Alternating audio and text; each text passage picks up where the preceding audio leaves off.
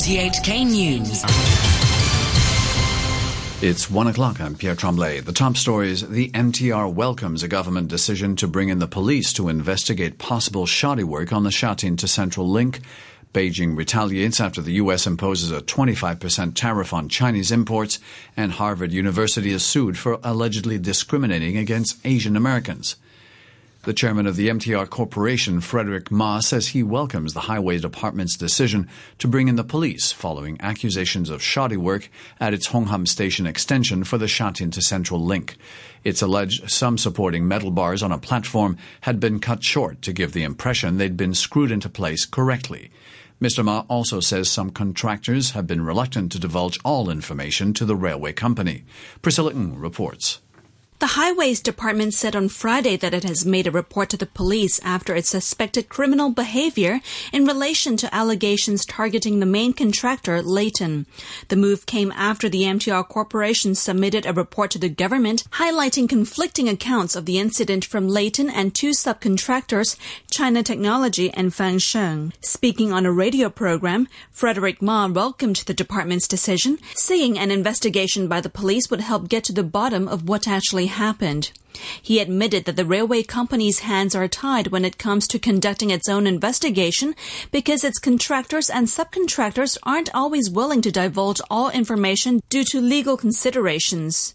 The MTR chief added that the company's CEO, Lincoln Leung, only knew about the alleged substandard work in May after the media reported on it. Mr. Ma said the situation is undesirable and the railway firm will consider how best to improve its reporting mechanism. The railway head also apologized for a controversial remark he made last month, telling journalists to trust the MTR because it would be meaningless to give them more information since they weren't experts. Mr. Ma stressed he understands transparency is of paramount importance and reassured members of the public that the railway company will release as much information as it can. Mr. Ma and his team refused to take reporters' questions after attending the radio program. China has retaliated after President Trump imposed a 25% tariff on 50 billion US dollars of Chinese imports, claiming theft by Beijing of US intellectual property. Beijing hit back with a 25% tariff on over 600 American items, including agricultural products and vehicles. Both sets of tariffs will come into effect on July 6th. The BBC's Nick Bryant reports. Claiming that the United States had launched a trade war, Beijing reacted by imposing tit for tat tariffs and noted that in the face of what it called America's malicious, harmful, and short sighted conduct, it had to impose powerful countermeasures. Amid fears of a trade war between the world's biggest two economies, business leaders in America have expressed concern. The U.S. Chamber of Commerce said this was not the right approach. Meanwhile, China says it will apply temporary anti dumping measures to the import of hydroiodic acid products from Japan and the United States. The Chinese Ministry of Commerce said preliminary results of its investigation showed that the imported products had harmed the domestic industry. A group of students in the United States has sued Harvard University for allegedly discriminating against Asian Americans in its admissions policy. The BBC's Marcus Herbe reports. The group Students for Fair Admission says Harvard has allowed race to become a dominant factor in considering applicants. This policy has had a negative effect on Asian Americans who, they say, score higher than other ethnic groups on admissions criteria such as grades and test results. They say that Harvard itself came to the same conclusion in its own research in 2013, but buried the report.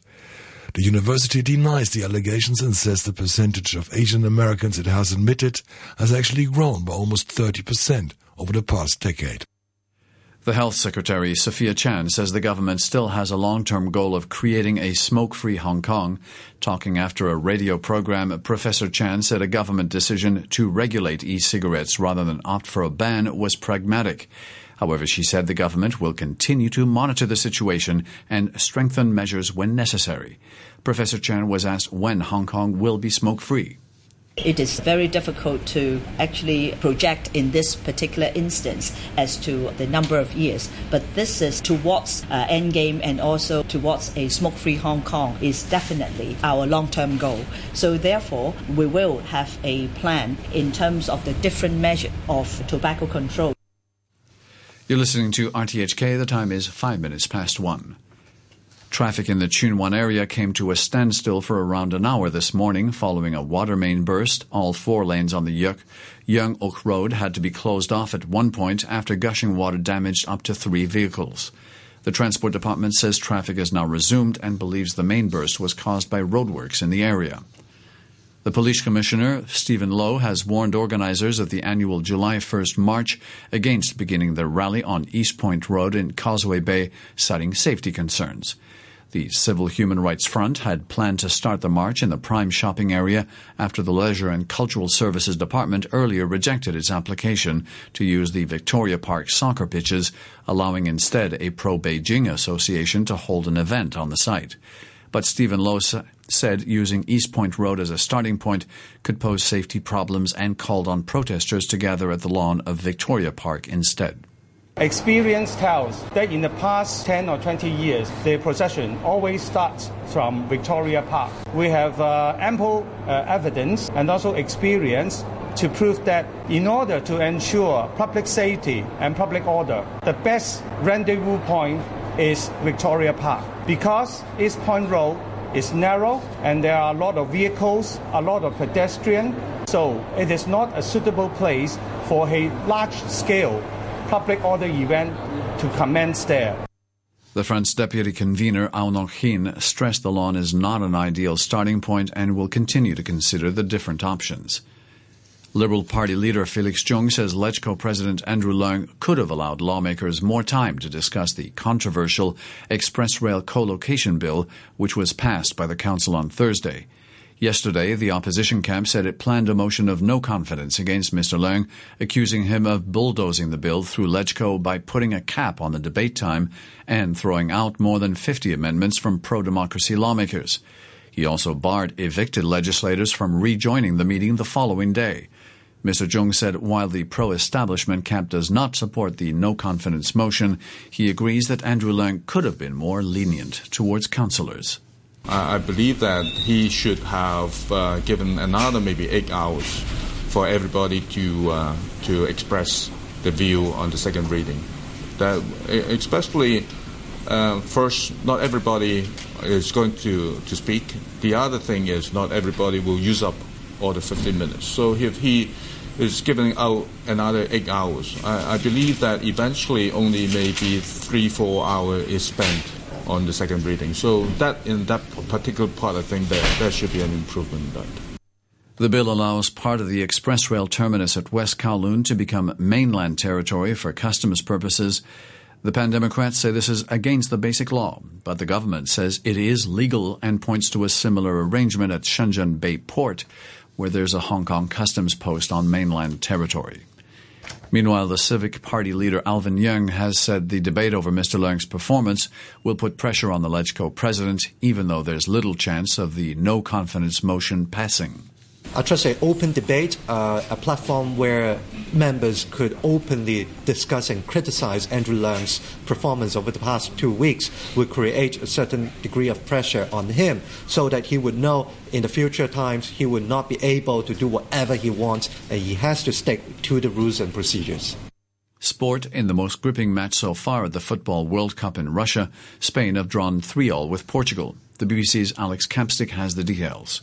A heavyweight clash at a World Cup doesn't always produce brilliance, but this one had it all. Spain's playmakers often ran rings around their opponents, but Portugal have Cristiano Ronaldo, and against many of his Real Madrid teammates, he scored a hat trick, including a late equaliser from a beautifully struck free kick. Spain went into the match with a brand new coach after Julen Lopetegui was sacked on the eve of the tournament.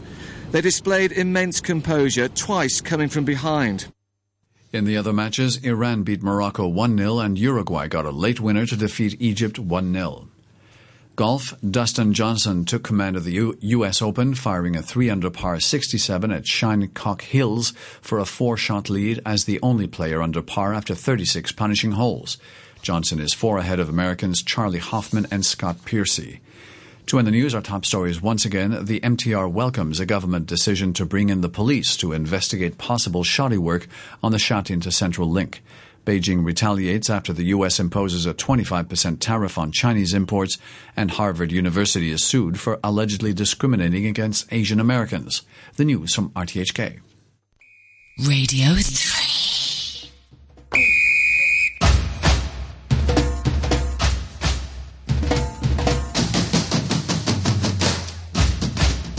And welcome to this week's edition of World Vibes with myself, Pierre Tremblay, in the chair for the next two hours. This week we have two musical themes of note.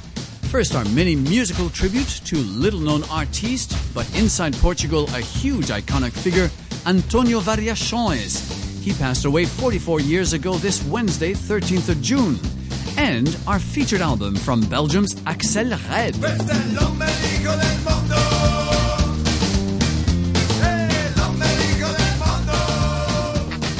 We're still the belly button of the world.